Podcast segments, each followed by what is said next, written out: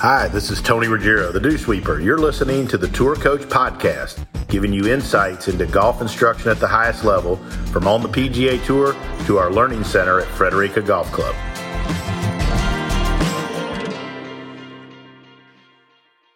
So here I am on the tour coach, once again on the road. Me and my dog Chip Shot headed down to the Keys for a holiday weekend and uh, joined by my good friend. Several years back, I tried to hire him, but he was too big and famous for me already at that point. He's gone on to great stuff. Athletic motion golf obviously teaches tons of great players, and uh, recently just been named as one of Golf Magazine's top 100 teachers, which is extremely well deserved. Sean Webb, what's up, Sean? Hey man, Tony, how's it going, buddy? It's going good, going good you're on fire. Lots of good stuff over the last couple of years. You've had a, you know, I've been doing the athletic motion golf for a while now, but over the last yeah. couple of years, it seems like it's really exploded. I don't know if this is the right way to say it, but kind of like mainstream. You know, instead of just people seeing it a little bit here and there, it seems like everybody knows about it. And for one, I think it's a huge service to teachers as well as just folks trying to get better at their game. I appreciate that. Yeah, you know, it, it's like everything else. You do it for we've doing we've been doing it almost six, I think six years now and you do it for you know two three years and it doesn't seem like you're getting much traction but i guess you don't realize how many people are watching it. And then um yeah i guess well, in the last couple of years and especially last year during covid everybody was home trying to figure yeah. out the golf swing i guess. And um it just kind of really did explode during that time. So we're having fun with it. We're just going to keep kind of moving forward and keep putting out videos and people are enjoying them and um hopefully they continue to do so how did you get the idea for athletic motion golf? And talk a little bit about you know behind that like you know how you formulated this idea and and the research and the things that you come up with? Yeah so i had been wanting to do something on the internet for years just because i thought it was uh kind of a wide open space. There wasn't really anybody doing it what i thought was the right way which was kind of use all this technology and kind of have a data driven approach like hey let's look at what all the good players do and try to figure out some of the things that they do that average players can do. You know, you don't have to be Dustin Johnson to kind of make the the movements that we're talking about. And um, I thought about it for years and years, but you know, I was at a conference sitting down, and my business partner now, Mike Granato, was sitting there, and he was wanting to do a, something similar. And I said, well, maybe we should just try to do it together. Uh, yeah. It's always easier. You get a couple guys with the same kind of ideas and passion for something. It's always easier to do. So we both played sports growing up, and, and I felt like over the years, you know, my swing when I was, you know, when I was growing up was a certain way. I, I was a good athlete and um, a good ball striker. And I think over the years, I almost got taught out of it because I think a lot of times, you know, you start working on too many positions in the swing right. and, and these static kind of looking in the mirror all the time, trying to figure stuff out. And I had lost that athleticism. So I'm thinking, well, maybe we should do something, try to get people to swing more like an athlete, you know, and it would hopefully resonate with like people that played other sports. And uh, that right. that's kind of all started. And um, we just started putting out a, a few videos here and there, and it just started growing. The thought of it resonated with people, and yeah, it's, it's been going strong since. I like a lot of the ideas, especially around athletic, the, what you just talked about. I do a lot of a lot of my instruction. I do, and I've learned a lot from Colby Touye, who's a trainer out on tour, mm-hmm. and he mm-hmm. trains a bunch of athletes, right? Like exactly. Demaryius Thomas and all these. And the reason, so it's similar. Like it was a big influence on me because I started to see how some of these drills and exercises with bands and different things were so easily transferred to the golf swing. You know, some of these exercises, and I found that people had an easier time applying some of these thoughts to the golf swing if you put it in terms and you put it in training that is more like an athletic drill rather than you just hand them a golf club and ask them to go to a spot or to do a move. So I totally get where you're coming from that, and I think that I think that's why it has. To me, it's a, a big help to recreational golfers if you can make it more athletic, uh, because to me, it's in more in terms and in feels and in things that they've probably done and other things in their life coming up. Exactly. You know, we're always asking people in lessons, hey, did you play other sports? And a lot of them say, yeah, I played tennis or I played baseball. You know, immediately we try to find a drill that kind of integrates what they already did in the past with other sports. And once you do that, the light bulb kind of goes on. They almost say, wow, I didn't even know I was allowed to do that because it, yeah. they had been, you know, a lot, a lot of times they're taught out of that because of all like, like over the years, you know, and you've been teaching a long time. You know, there was a time when it was really you know position, and then there's a place for positional based instruction, right. and I teach that way sometimes, depending on who's standing in front of me. But you tend to get away from the overall idea that the swing is one big flowing motion, right?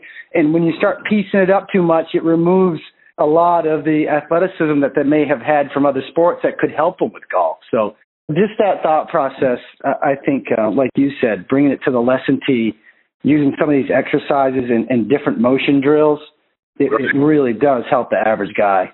Well, I think that you know, like you were talking about position driven, and, and we all. I think the beauty, and one of the reasons you're a great teacher is you teach the guy in front of you, and whatever they need is what you're going to give them, right? That's and, right. And, uh, exactly right. You know, and I taught yesterday. I taught, you know, in Montgomery, Alabama, and I taught a guy that had been going to a, you know, one of these people that you know, a, a young guy, which we, I mean, we're not young anymore, but like, and I think all of us go through phases as teachers where we get onto something and we teach everybody to do that, right? Yes. And, you know, and here was a guy who was, you know, I mean, try, he had his grip strong, trying to bow it and everything like that. And the guy had, you know, but he didn't have any pivot, right? And yep. and he was like, man, this is like he's got everybody trying to do this. And I was like, well, you know, I think that that's a phase that teachers go through, and is they go through where they, you know, they they hook onto something, they try to teach everybody the same thing. And mm-hmm. one thing I love about your teaching is, I mean, the athletic motion golf's only one part of what you do, but you teach a bunch of people in front, and you give the person in front of you what you need. And I, to me, that's the mark of what a really good teacher, a great teacher is. We all have preferences, but you got to make the person in front of you better. Exactly, and uh, it's funny you say that. We have people comment on the YouTube stuff a lot, or sometimes, hey, you know, that's all great, but only Dustin Johnson can do it.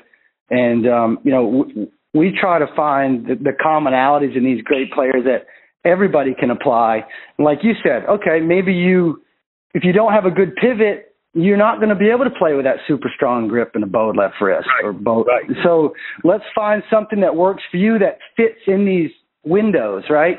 As long as what you're doing kind of fits in these functional windows of what what makes the ball fly straight, we're okay with it. I know you are too, because everybody's yeah. going to swing it a little bit different. Everybody's different sizes, different arm lengths.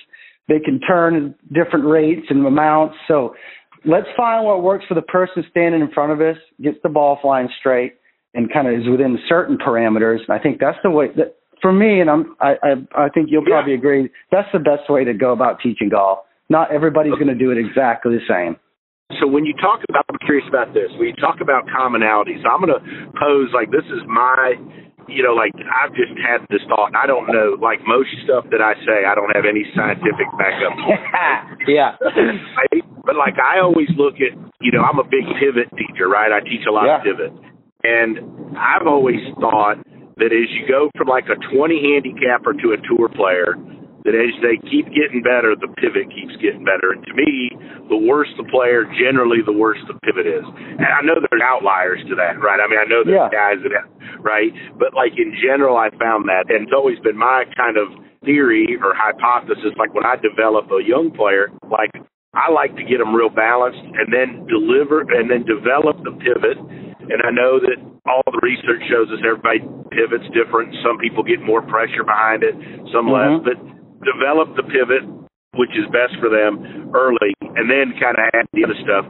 That's just kind of how I've done things. And I mean, I've made a couple people okay, but you know, yeah. it worked. Right, so like when you look at the commonalities of what good players do, I'm curious, what do you find are good, are some commonalities? You know, over the years, I guess we picked a few. We did even did a golf.com article last year. I think it was the most read article of the year. But, you know, one of them we like to see is making sure, like, let's just start with like the backswing stuff.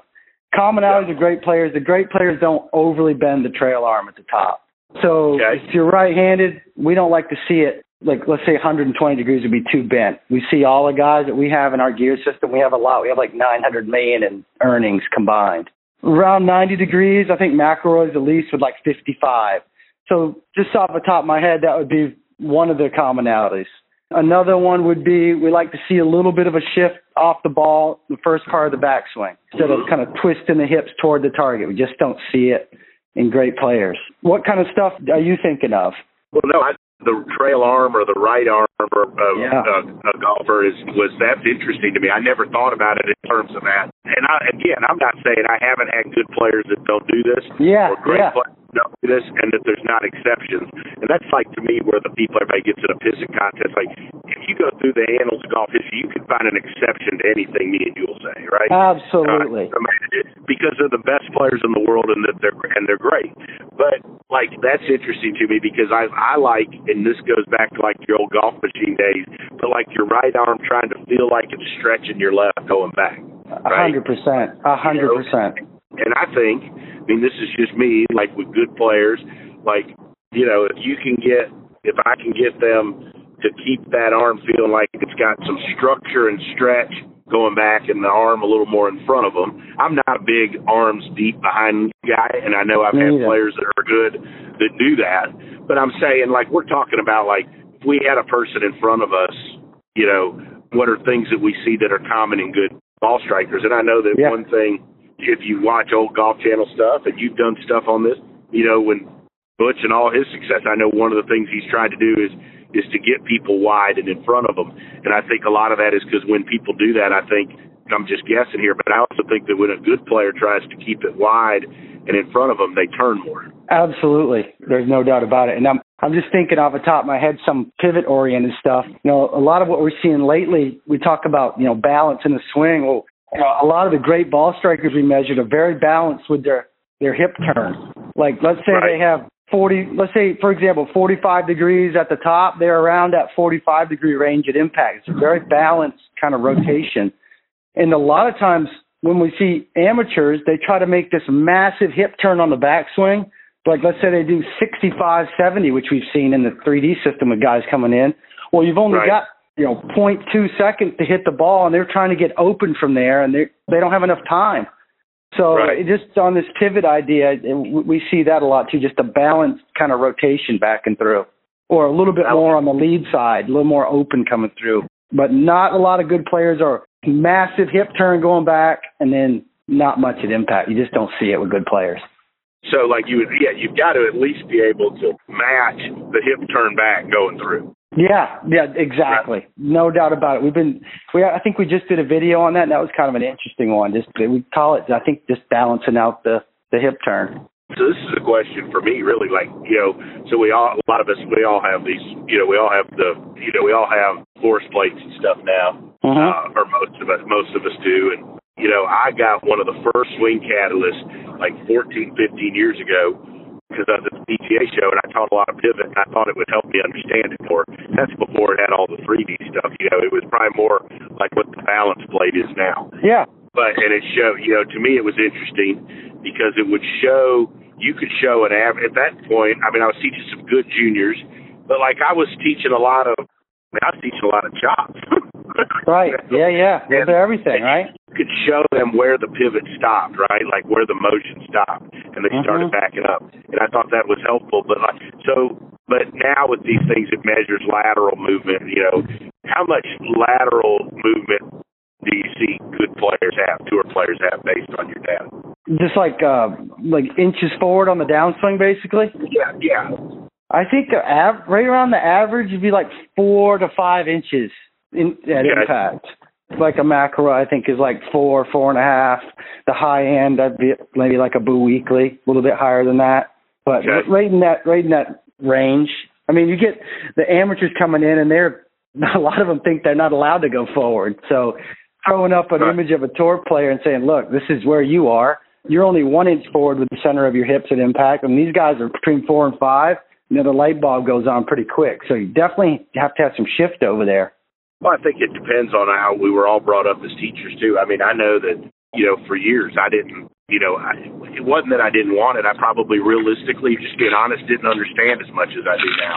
And Yeah. you had to have some. But that's also where I think when you explain it in athletic terms, whereas like if you're throwing a ball, there's there's some weight shifting to the front side before you release your body through, right?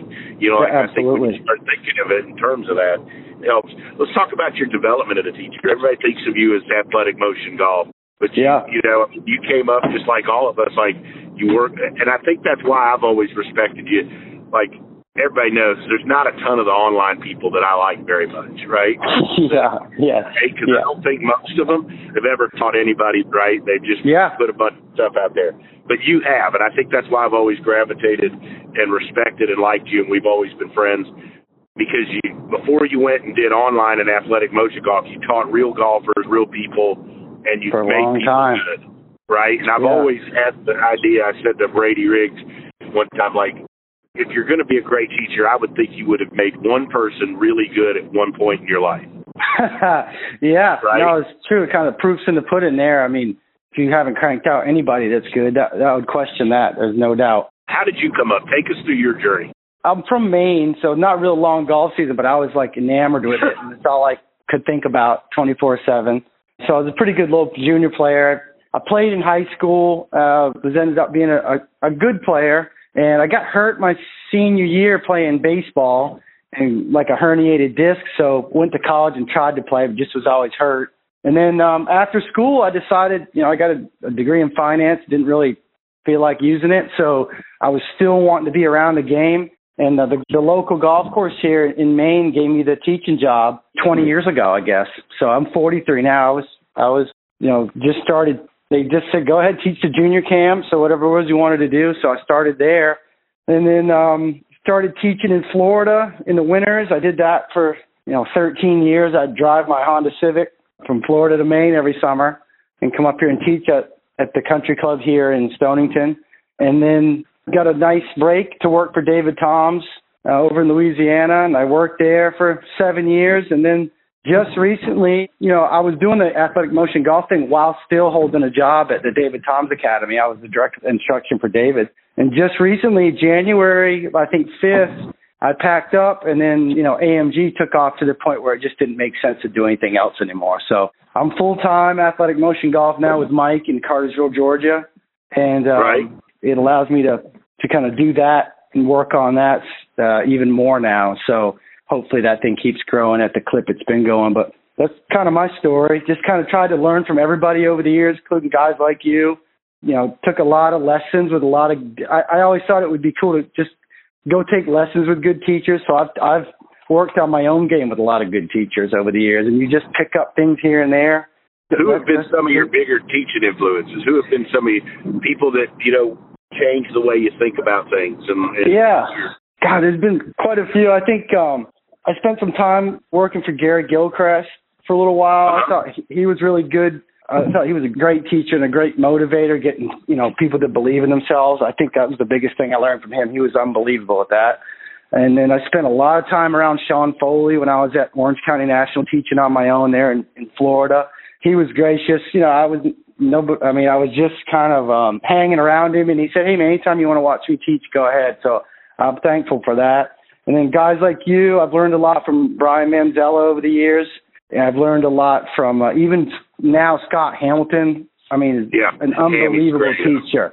You know, in the last couple months, uh, you know, I've been there for six months now. I've learned a lot just being around Scott. He teaches a lot of great players, and the way you know he goes about doing that is just kind of added to my, I guess, your teaching repertoire. You just kind of learn more stuff every day, and that to me, that's what it's always been about: trying to find the best people and just keep learning from them and watch what they do. You might not even agree with everything they do, but there'll probably be one or two things that you can add to what you're doing and um, make you a better teacher. So I'm still trying to learn. I feel like like you probably are. It's like the more you know, the more you realize you don't know. So you mentioned that you're 43 and you start teaching when you're 23. Here's another. This is a great lesson for like we get lots of young teachers that listen to this podcast and they you know they'll message me on Instagram or whatever and you know and they're because I'm big on mentoring. I think we need to do a better job of helping those coming up behind us. And I think so many teachers are so territorial and they get in these pissing contests over terminology and stuff and you know and uh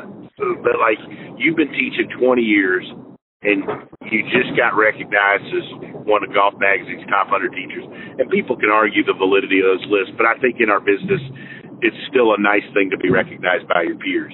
And I Yeah. think, but it's a great lesson though. Like you've been doing it for 20 years, and like it's a lesson that like when you've been teaching for six, seven, eight years, nine years and you're having success, like it doesn't automatically mean that everybody should think you're the greatest teacher in the world, right? There's still yeah. a long way to go. And and I think that you know, and we got a lot of great young teachers, but man, the road to becoming a really good teacher to me and some of the things that go along with that, I mean, it takes a while. You've just got to teach a ton of lessons. I think that might be the thing. A lot of them I notice, like they just don't get enough reps in. Like you know as well right. as I do. I mean, you just have to teach so many lessons to get really good at your craft. And and if you have an opportunity to work somewhere where you can teach a lot of lessons, yes, you know, even if you're not getting paid that much at first, just get tons and tons of reps in with terrible players, good players, beginners. The more lessons you give, you just start getting you get good at it, right? If if you have any ability at all, you'll get pretty good at it, and eventually you'll get recognized. And you know, you don't want to go into the business thinking that that's what you need to do. The awards and the accolades, you know, they they come to you just right. from you. Just got to keep putting your head down every day and working. It, it's a lot, yeah. you know, a lot of work. I, I love that because I had a teacher last year or year before. Somebody reached out and said, "Hey, I've been teaching a few years. Like, hey, what do I need to do? What do you think I need to do better?" If I was trying to get on like the golf magazine, golf digest, I was like, "Well, first of all, you got to teach." Yeah, right? man. I mean, this is a long road. Yeah. Right. And and like you, my best break was I got a. I mean, I got a job teaching. Hank Johnson and Wayne Flint hired me at Sandestin Beach Resort, where I had access to just a bunch of resort guests. Perfect. Like you just teach a lot of people, right? You mm-hmm. know, and, and and they and you taught every lesson was a different type of person. Like you'd have a businesswoman who was just learning to play, and then you'd have you know some guy who thought he was way better than he was, and then you got an engineer. You know, it's like a mix, and you're always you never knew what you were going to get, and you had to you had to figure it out. And then the resort guests, so you want them to have fun. So You kind of had to learn. You know, it's funny about that. You know, that resort teaching is this whole thing on its own because those people aren't there to do an overhaul. They want to go yeah. play golf and hit it straight in an hour. So yes. that that's part of it too. Is like, all right, who's standing in front of me? What do they want out of this lesson? Am I, I'm not doing a complete overhaul here. What's the low hanging fruit that I can give them that they can actually do on the golf course, and they're going to rave about it? That I helped them shoot their best score, and then you know, and then you move along, and you might end up at a country club with a bunch of good players, and you better right. figure out quick that you know these guys are already pretty good, and they a lot of these guys have quirky swings. You're not going to do an overhaul on them, but you might need to get a little more technical with them. It's a balancing act, just like as you know as well as I do.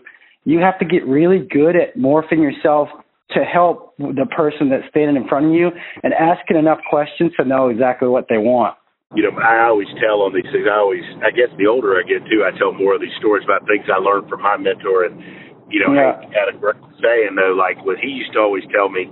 I think you'll like this. He used to always tell me that with a when a new student come, he would go ahead and answer and fix what the student thought was the problem first. Because then if you did that, they'd buy in and they'd listen to you.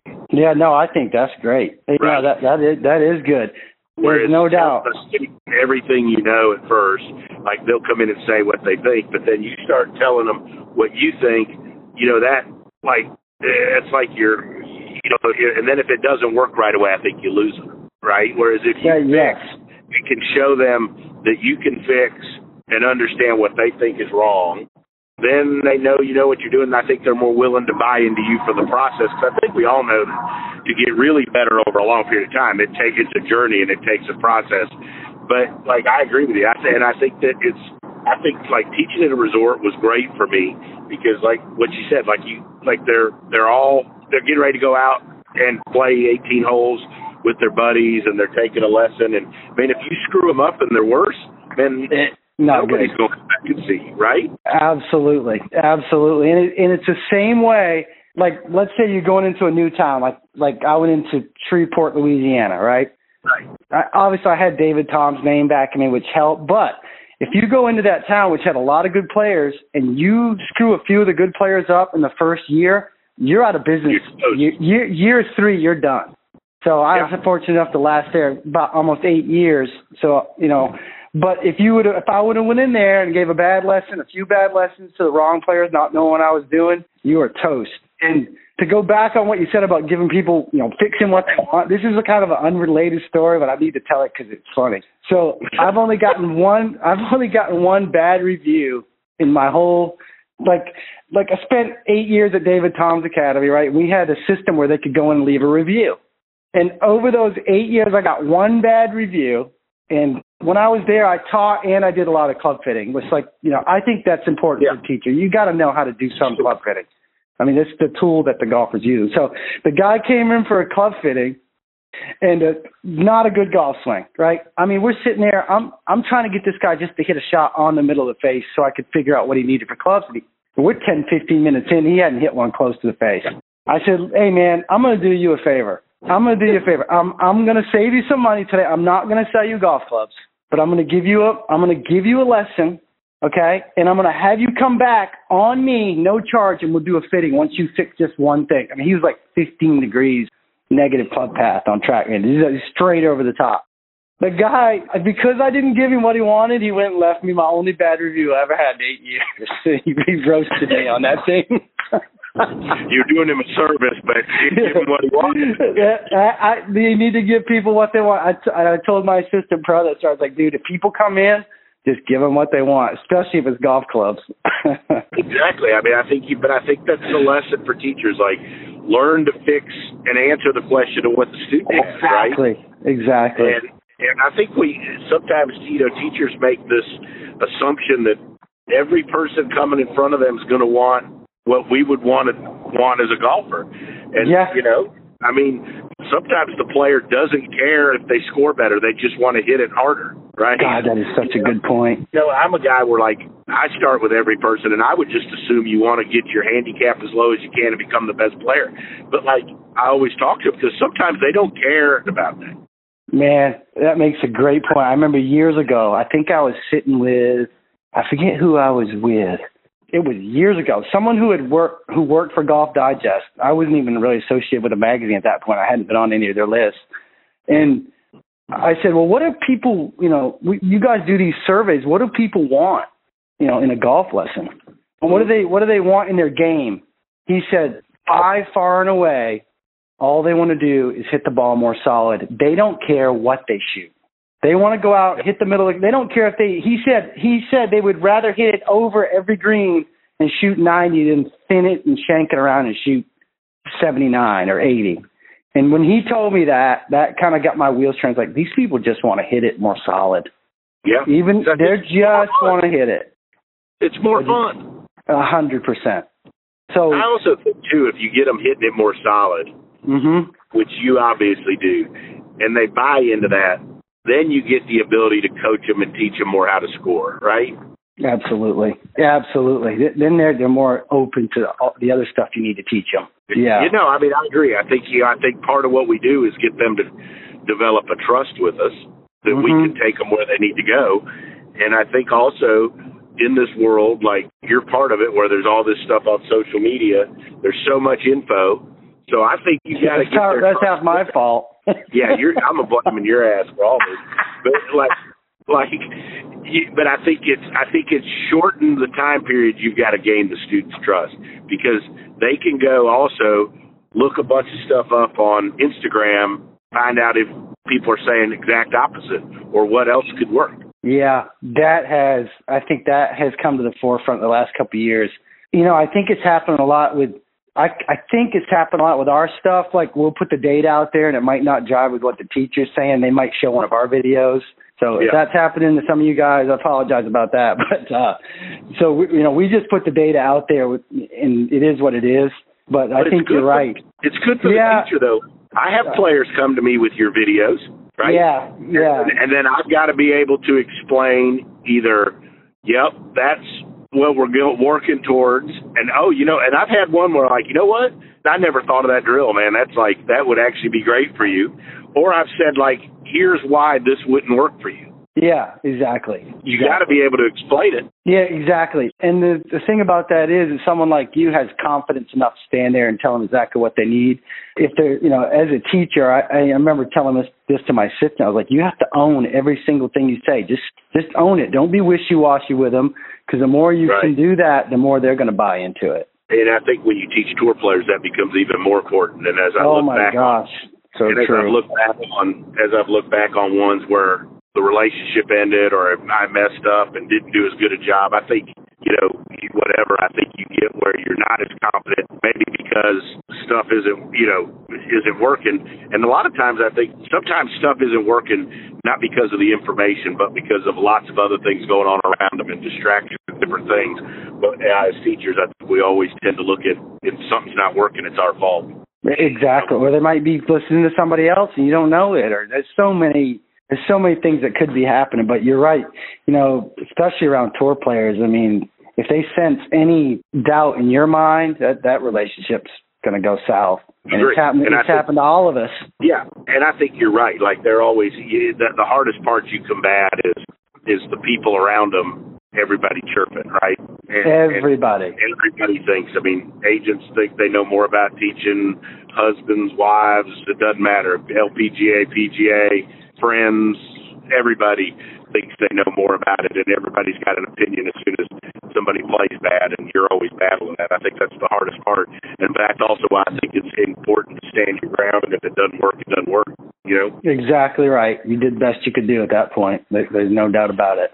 Sean, this has been a blast, man. We got to catch up more often. I know normally, Yeah. normally GA shows when I get to sit down and drink beer with you, but uh, so COVID ruined my Sean Webb experience last year at the PGA show. hey, we got to do it this year. I think we're going to be all right in January. Yeah, I hope so. I hope so. I mean, the only reason I go to the PGA shows for the cocktail parties. So I'm know. into that. yeah, but uh, hey, real quick, let everybody know uh, we've talked about it a bunch. How to find you? I mean, great stuff out there. Been a great friend. You're a great teacher, and and uh, want people to know more about you.